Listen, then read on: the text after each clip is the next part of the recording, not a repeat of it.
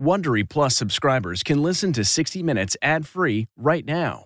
Join Wondery Plus in the Wondery app or on Apple Podcasts. This spring, if you'd rather spend time enjoying your lawn instead of trying to keep it alive, there's good news. TruGreen is the easiest and most affordable way to get a beautiful lawn. All you have to do is water and mow, and they'll do the rest. Weed control, fertilization, aeration, and even some things you might not even think of. They'll do all of it, while you can do literally anything else. With TruGreen, you can have your lawn looking as good as a putting green. That's not hyperbole. TruGreen is the official lawn care treatment provider of the PGA Tour. TruGreen offers a satisfaction guarantee, and they have a verified best price promise, which guarantees you the lowest price with no compromise on quality. You do you. Let TruGreen do your lawn care. Visit trugreen.com to get the best lawn at the best price with the best people guaranteed. This episode is brought in part to you by Audible, your go to destination for thrilling audio entertainment. Whether you're looking for a hair raising experience to enjoy while you're on the move or eager to dive into sinister and shocking tales, Audible has an exclusive collection of thrillers from best selling authors that will keep you on the edge of your seat like James Patterson's first audio only thriller, The Coldest Case. Experience stories like never before, where every chilling detail is brought to life by captivating sound design. Plus, as an Audible member, choose one title a month to make yours forever. And now, new members can try Audible free for 30 days. Just visit audible.com slash WonderyPod or text WonderyPod to 500 500. That's audible.com slash WonderyPod or text WonderyPod to 500 500.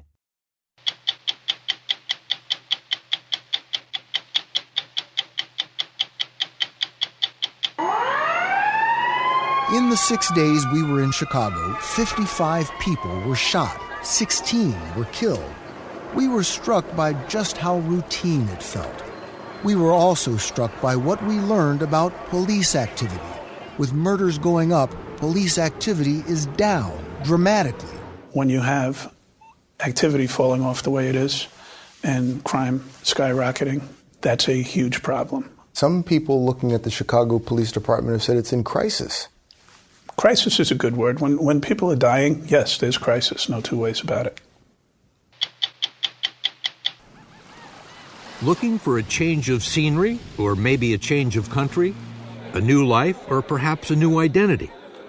In this era of globalization, citizenship and passports for Caribbean islands like this one have become just another commodity to be bought and sold.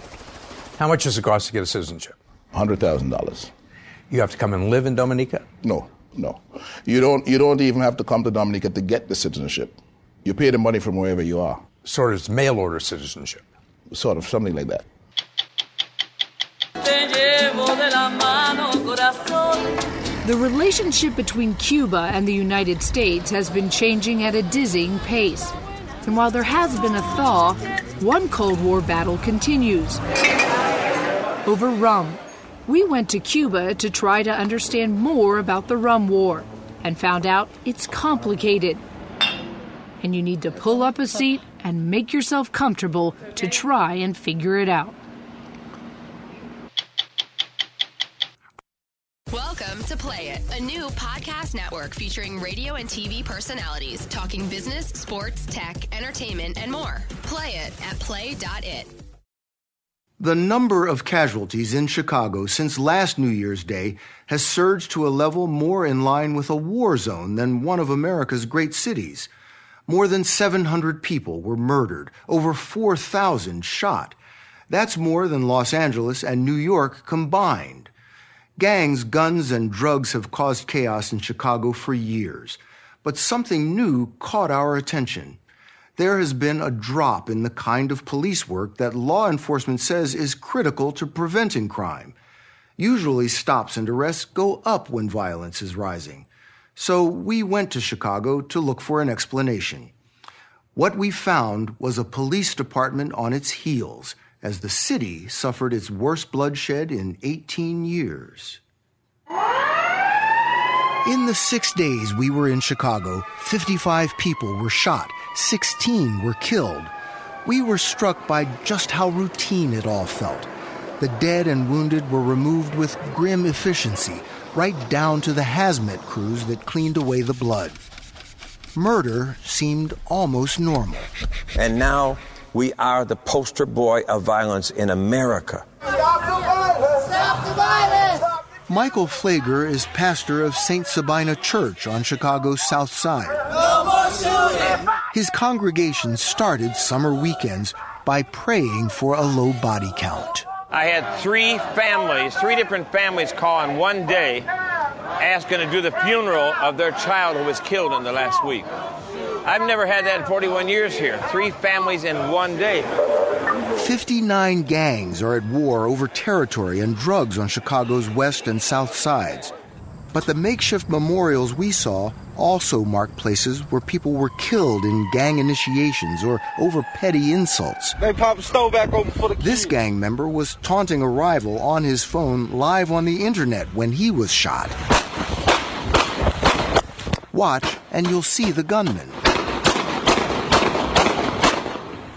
What's it like around here on a typical Saturday night these days? I've never seen there to be a combination of anger, distrust, and a feeling like communities have been abandoned. Shame on us that our children are afraid to go out of their house of being shot and killed. When is the tipping point that we all say, enough?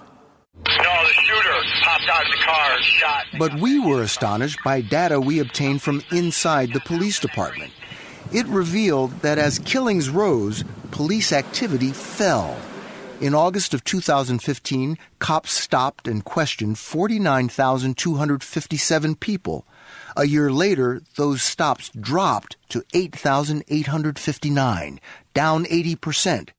At the same time, arrests were off by a third, from just over 10,000 to 6,900. You talk to cops every day. We do.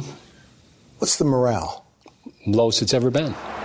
Brian Warner is a former Chicago cop. He was shot in 2011. Now, Warner counsels officers suffering from extreme stress. He explained what a dozen beat cops told us off camera.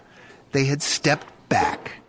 You have a 911 call, you go to your 911 call. But if you want an uh, aggressive patrol, when you're out looking for people breaking the law, that's not happening as much as it was. But you say they're not being as uh, proactive. No, they're, they're not. And how could you ask them to be, and why would you expect them to be? Because it's their job. They, they, they, they, signed on to right. do that. It's my job to go to work and, and, listen to your 911 calls and respond to my 911. That's, that's the basic ability of my job. So if you want me to do the basics, that's what I'm doing now. The police activity is horrific, honestly. And, and there's, there's not an excuse that could be made in my book. We showed the stop and arrest data that we got to Gary McCarthy. He was superintendent of the Chicago Police Department until just a year ago when you have activity falling off the way it is and crime skyrocketing, that's a huge problem. Some people looking at the Chicago Police Department have said it's in crisis. Crisis is a good word. When, when people are dying, yes, there's crisis, no two ways about it. This crisis inside the police department began in 2014 with the shooting of Laquan McDonald. He was 17 years old. Police reported McDonald was breaking into vehicles and ignored their commands when they said he lunged at one of them with a knife. But dashboard video appears to show McDonald was moving away when he was shot 16 times by a white officer. When did you first see the video? I saw the video. I believe it was the day after. What would you think? I said that there's a problem, uh, and the officer is going to be accountable for explaining his actions. Gary McCarthy immediately gave the case to the independent city agency that reviews shootings. But City Hall refused to make the video public, even after it paid McDonald's family a $5 million settlement. When a judge finally ordered the video released a year later, it sparked outrage protesters accused the city of a cover up to protect Mayor Rahm Emanuel's re election. The mayor denied it, but promised sweeping changes. His first move was to fire Gary McCarthy. The public trust in the leadership of the department has been shaken. Do you think you were made a scapegoat? I don't think it helped the situation. And I think it's a contributory factor to where we are today in Chicago. And if it's if you want to call it scapegoat, that's fine. The cop who killed Laquan McDonald is awaiting trial for murder, and the U.S. Justice Department is investigating the Chicago PD. We wanted to talk to Mayor Emanuel, but he declined. Within six weeks of the shooting scandal, investigative stops fell by nearly 35,000. That's when the violence began to surge. How can a police officer who has taken a vow to protect and serve defend stepping back from taking proactive action? How can you Officers are under attack. That's how they feel, right? That's how they feel in this environment. And they're not going to put themselves and their families in jeopardy. Frustration among cops deepened with a new order to be more selective about who they stopped and write a two page detailed report for every one.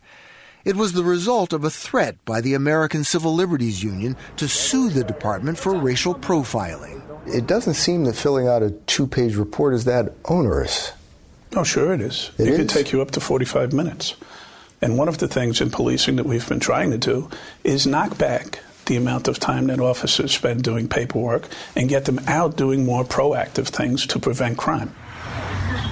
There are reasons for the scrutiny. Since 2004, the city has paid out more than a half billion dollars in settlements for police misconduct. A task force appointed by the mayor found evidence of racial bias and reported that nearly 90% of police shootings involved minorities. The Chicago Police Department is not racist, but I do know and do believe that there are racist police officers in the Chicago Police Department.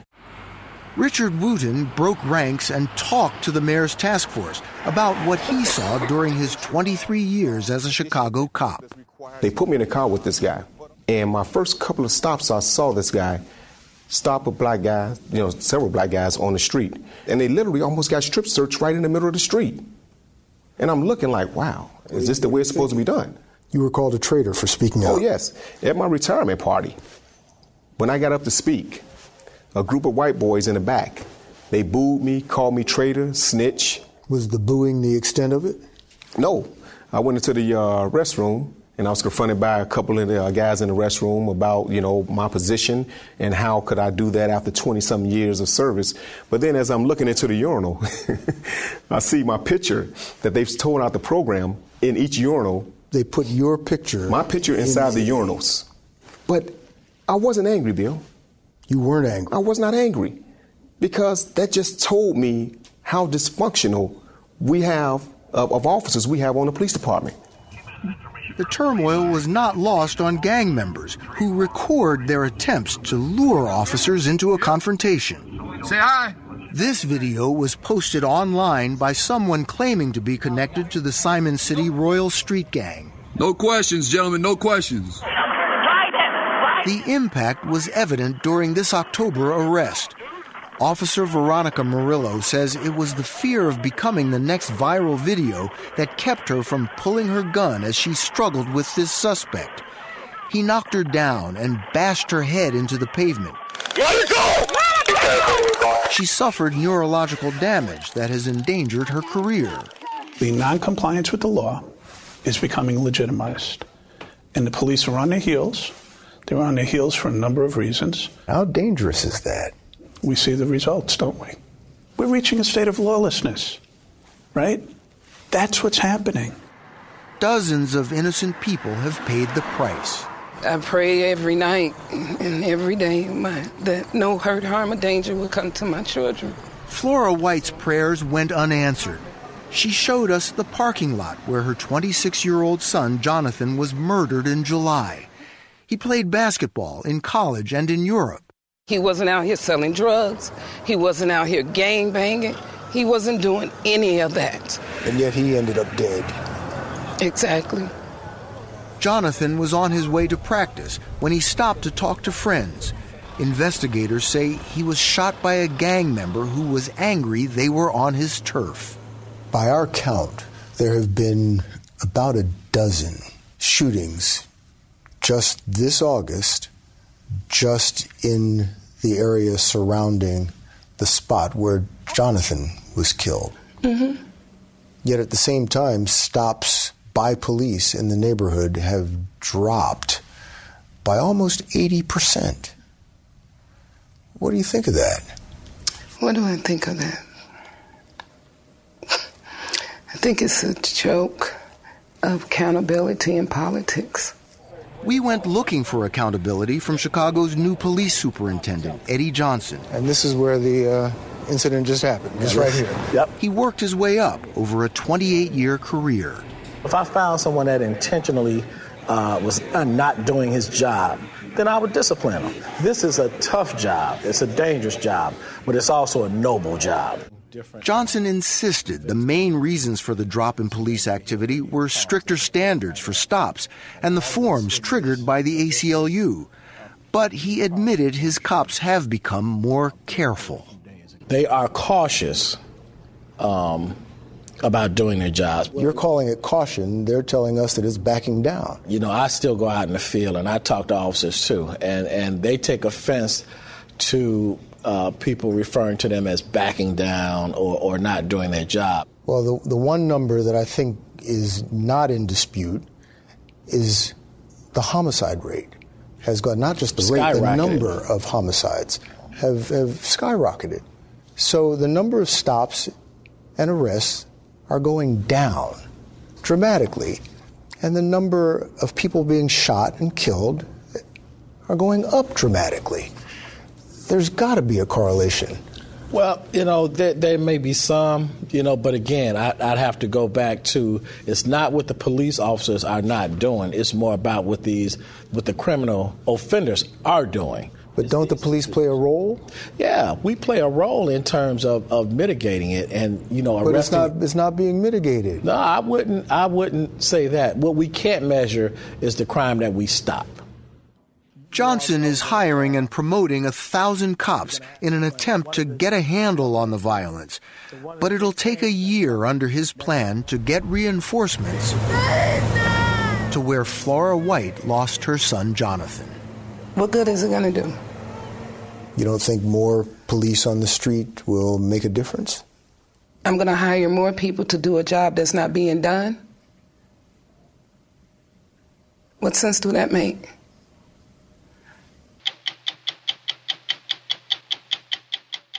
Welcome to Play It, a new podcast network featuring radio and TV personalities talking business, sports, tech, entertainment, and more. Play it at play.it. If you've been thinking about leaving the United States, moving to another country, and changing your nationality, it's never been easier to do. In this era of globalization, citizenship and passports have become just another commodity to be bought and sold on the international market. All you need is money and a willingness to contribute a few hundred thousand dollars to the treasury of a cash starved country or acquire a piece of real estate there. It's called citizenship by investment, and it's become a $2 billion industry built around people looking for a change of scenery or a change of passport, a new life or maybe a new identity, a getaway from the rat race, or perhaps an escape from an ex spouse or Interpol. In any event, it's brought in huge amounts of revenue for the sellers and attracted among the buyers a rogues gallery of scoundrels, fugitives, tax cheats, and possibly much worse. If you're shopping for another passport, the top of the line right now is Malta.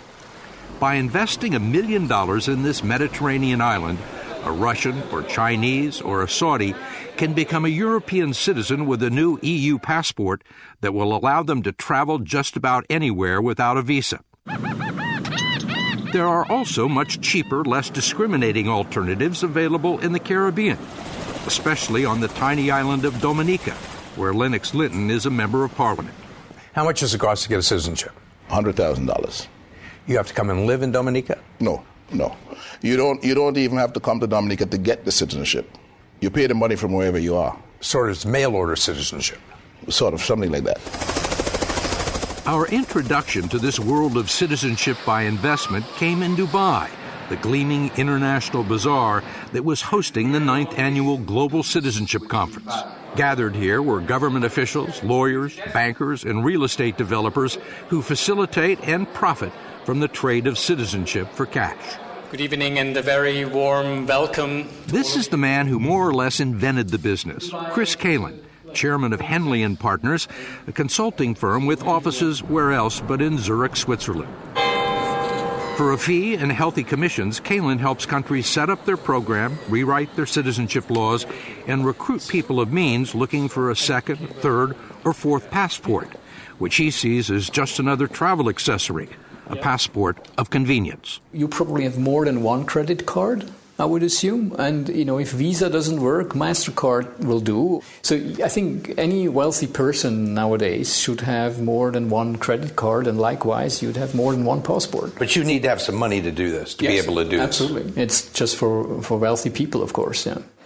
Quite often, these wealthy customers come from politically problematic countries where their passports don't work very well, making it difficult for them to get where they want to go global citizens like international lawyer Cyrus Montavassel, a Middle Easterner from Iran who travels on a West Indian passport from St. Kitts in Nevis. And where do you live? I'm living in Dubai, United Arab Emirates. So you're an Iranian living in Dubai mm. with St. Kitts citizenship. Yes, yes. That's complicated. yeah, this is the life. It's the life because Motivassel's St. Kitts passport, available for $250,000 or a $400,000 real estate investment, allows him entry to more than 100 countries without having to get special permission. It's a legal way to circumvent visa controls that nations set up to screen people coming into their country. But it's also an opportunity for shady characters to mask their true identity and avoid suspicion as they travel around the globe. The business was born here in St. Kitts when Chris Kalin struck a deal with the government a decade ago following the collapse of the island sugar industry. Since then, passports have become its major export, providing hundreds of millions of dollars in income. In fact, in 2014, the last year for which there are government statistics available, 40% of the government's revenue came from selling passports. It's provided St. Kitts and Nevis with hundreds of millions of dollars for infrastructure projects, private development, and tourism. But a lot of the money is unaccounted for. More than 10,000 people have purchased citizenship here, but it's almost impossible to tell who they are because the information is not public. Chris Kalin doesn't like the word citizenship for cash or any suggestion that all you need is money to get a passport. You have to go through a process you have to apply and you have to answer a million questions and you have to undergo a background verification and you have at least in the properly run programs you have to be a reputable person and that's checked but evidently not that carefully about the only way to identify people who have purchased St. Kitts citizenship is if they happen to turn up on a list of international fugitives or get in trouble with the law and St. Kitts Nevis has more than its share for two sleepy little islands. Its passport holders include a Canadian penny stock manipulator, a Russian wanted for bribery, a Kazakh wanted for embezzlement, two Ukrainians suspected of bribing a UN official, and two Chinese women wanted for financial crimes. I think it's no secret that these islands uh, have made decisions that are not always optimal. They've taken some bozos, as you would call them. Yes, exactly. What about crooks? Yes, it goes all the way down to crooks, yeah, absolutely. And it tended for some time to, to attract quite a few uh, people that I, I, would never let into the country, but I'm not the government of St. Kitts and Nevis. But you set up their program. We help to set up the program, but you know, as it is, advisors advise, ministers decide. The island nation drew the ire of the U.S. Treasury Department two years ago after three suspected Iranian operatives were caught using their St. Kitts passports to launder money for banks in Tehran in violation of U.S. sanctions. It also had to recall more than 5,000 passports because they either didn't include a place of birth or were issued to people who had changed their names. Since then, a number of reforms have been made, but questions remain. They're not transparent programs. They're not safeguards in place. Until 2014, Peter Vincent was the top legal advisor for U.S. Immigration and Customs Enforcement, part of the Department of Homeland Security, which he says is well aware of all the vulnerabilities. In fact, the person in line to take over Homeland Security, General John F. Kelly, expressed concern in a report last year that cash for passport programs could be exploited by criminals, terrorists, or other nefarious actors. Does that present a security threat, do you think? It does. In my opinion, the global community has established a very effective global security architecture to prevent terrorist attacks. I see these cash for citizenship programs as a gaping hole in that security architecture. But it's not stopped the programs from multiplying across the Caribbean. Dominica, Grenada, St. Lucia, and Antigua are all competing with St. Kitts now for customers and badly needed cash. So, what are we supposed to do? Sit back and do nothing? You tell me. Gaston Browne, the Prime Minister of Antigua and Barbuda, says the revenue from its three year old program has kept the government from defaulting on its international loans and has turned the economy around. Antigua also claims to have among the strictest programs in the Caribbean. You actually have to show up here to get citizenship, albeit very briefly. Our law provides them to spend uh, at least five days here. That sounds like a vacation. Yes, and I, I understand. But however, we have made sure that at least there must be some face to face contact so we know who these people are. For five days? Minimum. And what kind of people are you looking for? We're looking for high net worth individuals, uh, people who are established business people who are well known, and to make sure that we get the creme de la creme.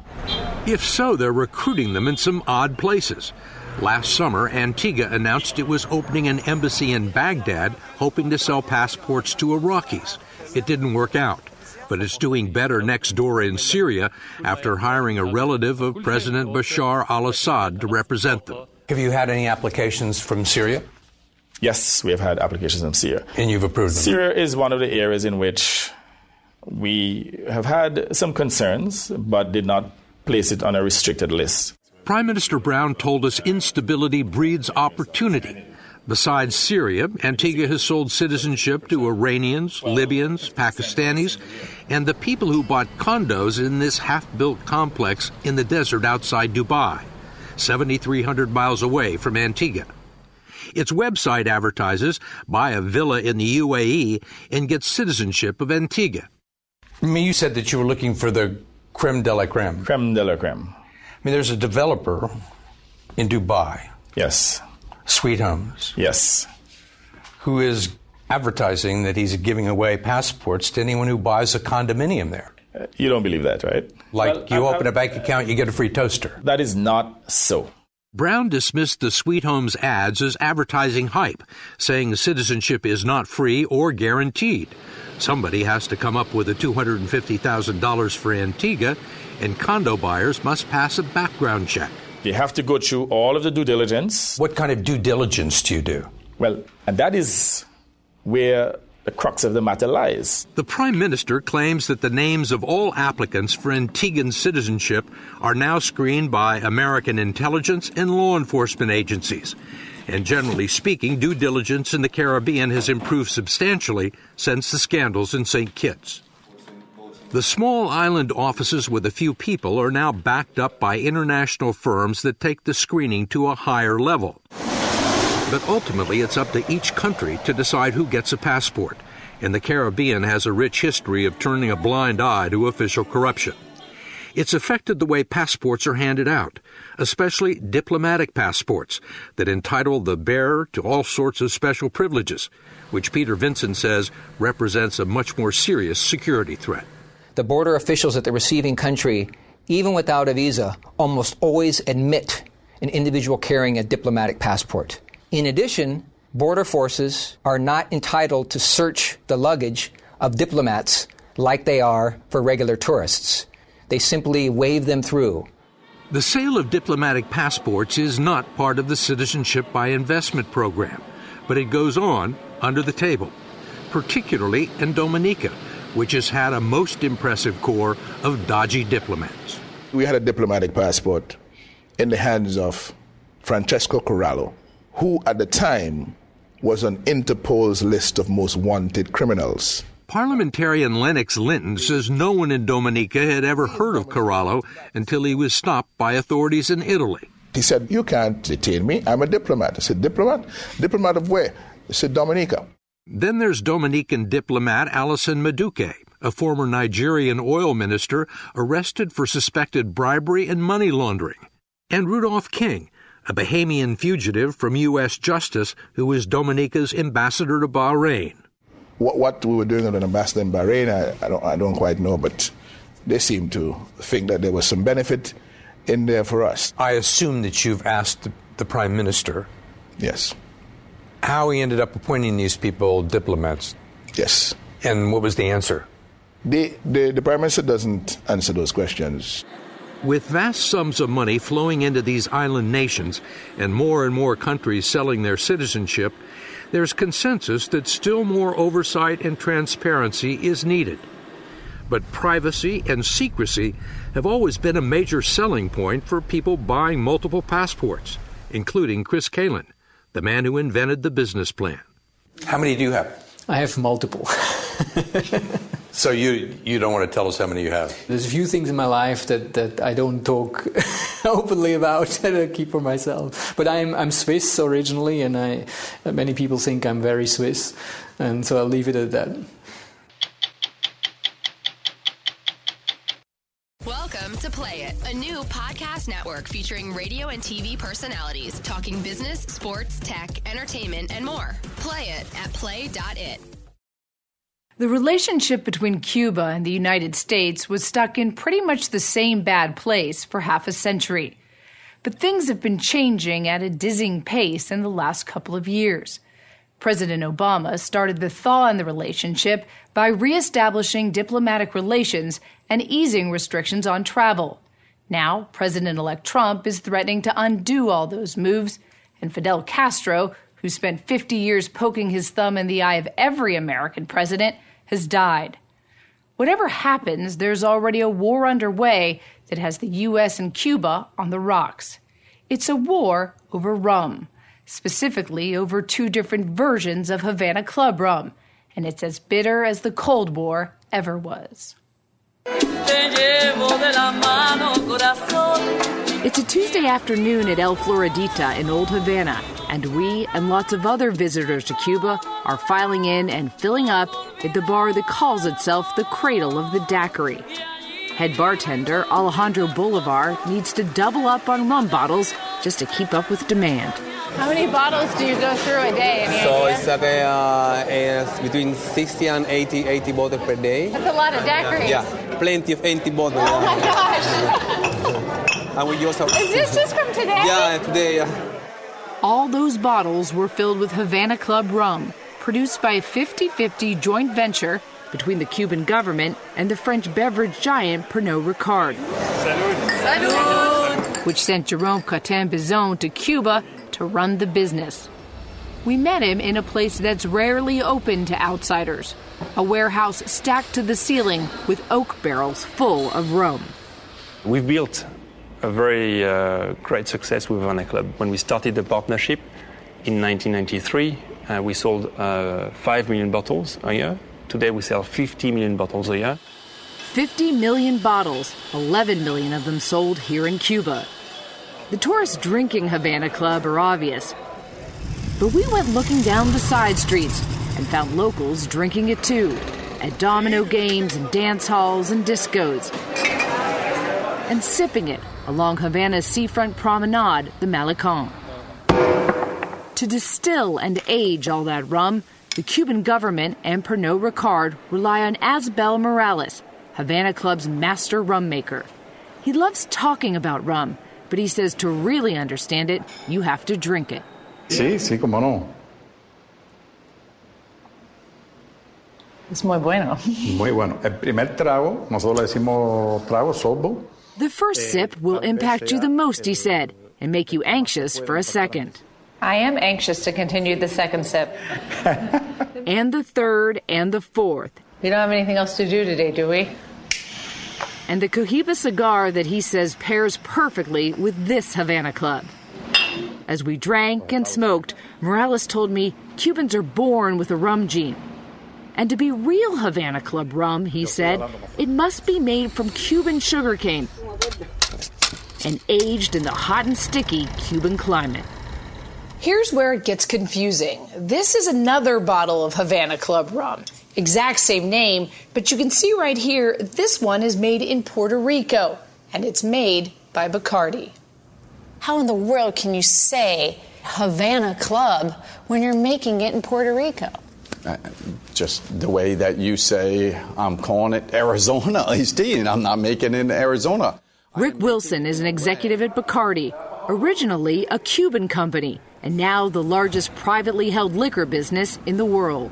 The true Havana Club, made with the recipe of the original founders, is the Havana Club that Bacardi is making and selling here in the United States.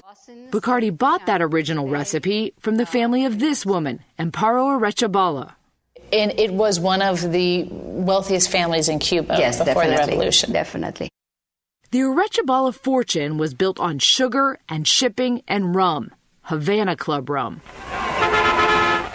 Like hundreds of other Cuban companies, theirs was confiscated shortly after Fidel Castro's revolution in 1959. They uh, took over the company on December 31st, 1959. And do you remember that day? I remember that day vividly. My husband came home. He went to work early and then he came home and he says, They've thrown us out. It's over. It's over, he said. He said, It's over. All of their assets gone, Amparo and her husband Ramon were ordered to leave Cuba with only the clothes on their backs. And how much money did you have in your pockets? Absolutely nothing. Nothing, nothing, nothing. What was it like when you got on the plane? Everybody in the entire plane was crying. And I remember I looked out the window as we were taking off, and I say to my husband, Take a good look because you're not going to see it again. In Cuba, the Arechabalas and Bacardi had been competitors, each making and selling popular brands of rum. But when the revolution came, Rick Wilson says Bacardi had an advantage. Bacardi, unlike most other Cuban families and companies, had assets outside of Cuba. Is that the reason they were able to survive? Yes, because we could continue to produce and sell our product, unlike the Arechabalas. The Arechabalas, everything they had was in Cuba. Everything.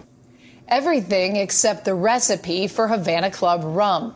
The Arechabalas eventually sold it to their old rival Bacardi, which makes this version at its distillery in Puerto Rico. They did it to compete with this version, made by the Cuban government and their partner Pernod Ricard. That set off the longest bar fight ever. It has been fought both in the courts, where the latest lawsuit is pending, and the marketplace between two of the world's largest liquor companies. Pernod Ricard produces Absolut Vodka, Chivas Regal Scotch, Beefeater Gin. Bacardi makes Grey Goose Vodka, Dewar's Scotch, and Bombay Sapphire Gin. And now they both make Havana Club rum, and they both try to claim the moral high ground. And it wasn't that Pernod Ricard had just stepped up and they looked to be a competitor to you. No, I mean, we don't mind competition from Pernod Ricard or anyone else. Pernod Ricard, though, did and is partnering with the Cuban government, who has confiscated the assets of a family. No compensation paid. It's hard to believe that a company like Bacardi is just making a moral argument. That it's just We're not. about. We're making a moral and a legal argument. and the legal argument is um, theft. I mean, it comes down, it's stolen property. That's what it comes down to. The Bacardi family will say that this Havana Club is stolen property. Well, you see the place. Uh, we are here in our distillery. It was uh, built in 2007. And none of these facilities were used None of these before facilities. the revolution. None of these facilities were used before the revolution. No. And Asbel Morales dismisses the argument that the Havana Club rum he produces for Pernod Ricard in Cuba is not the real thing because it's not made from the original Arechabala family recipe. Está en esta tierra, está en este clima. The recipe remains in this land, he said. It is here, in this climate, the culture. Los cubanos que lo hacen. Well, it's very simple. To make a Cuban rum, you need to make it in Cuba. You know, it doesn't uh, take more than that. Uh, you cannot make Cuban rum in Puerto Rico. And the Arechabalas cannot, he insists, claim to own the Havana Club brand decades after abandoning it. How do you feel that they use that word about the family, saying they abandoned the brand? They can say whatever they want. They can say that we abandoned. We didn't abandon anything. They threw us out. The Castro government did that. The French company, Pernod Ricard, came along much later and turned the Cuban Havana Club into a global brand and an icon of Cuban culture. Havana Club. We found the logo everywhere we went in Cuba, on every glass and every bar, on taxi drivers and parking attendants, on the chairs we did our interviews in, and at the tourist market, on artwork and tote bags and t shirts, right alongside other symbols of Cuba. Do you sell more Che t shirts or more Havana Club t shirts? Same. About the same. When we sell a bottle of Havana Club in France, in England, or in Chile, we not only sell the liquid, we sell the soul of the country.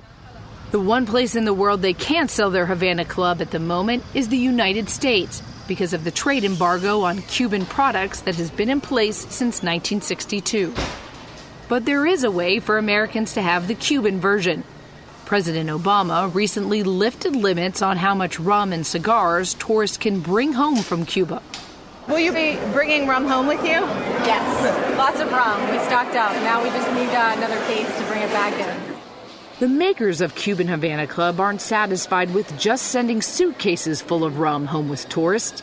They want to ship containers full when the trade embargo is lifted. In Cuba, uh, we know how to be patient. Look, all the rum sitting around us, all these barrels. It's years and years of aging, years and years of work, of uh, dedication.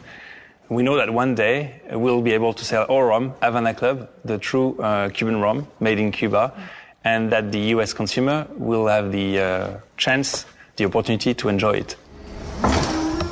Consumers in the US drink 40% of the world's rum, which explains why they're stacking barrels sky high in Cuba in preparation. This is all ready to go. This is all ready to go. For now, though, the trade embargo continues, and so does the court fight over who has the right to use the Havana Club name. On the streets of Havana, there's no disagreement on that point. Hola! We took a few bottles of Bacardi's version there to sample reaction. Do you drink rum? Sí. Have you ever seen this before? These men we found playing dominoes on an old Havana side street were more than happy to try it. Similar. Similar. It's good, he said, but the Cuban is better quality. El mejor el cubano. Color is different. The stamp is different. This is a real Havana Club. It's a symbol. In a bar called Sloppy Joe's, manager Ernesto Iznaga wanted no part of Bacardi's Havana Club. You don't even want to try it. No. You can just have a sip. You don't have to drink the whole bottle. no. No. Sorry. These are the front lines two bottling lines in two countries, each one producing Havana Club rum, each claiming that its version is the only real and authentic one. Not so far apart in miles, but worlds apart in the rum war.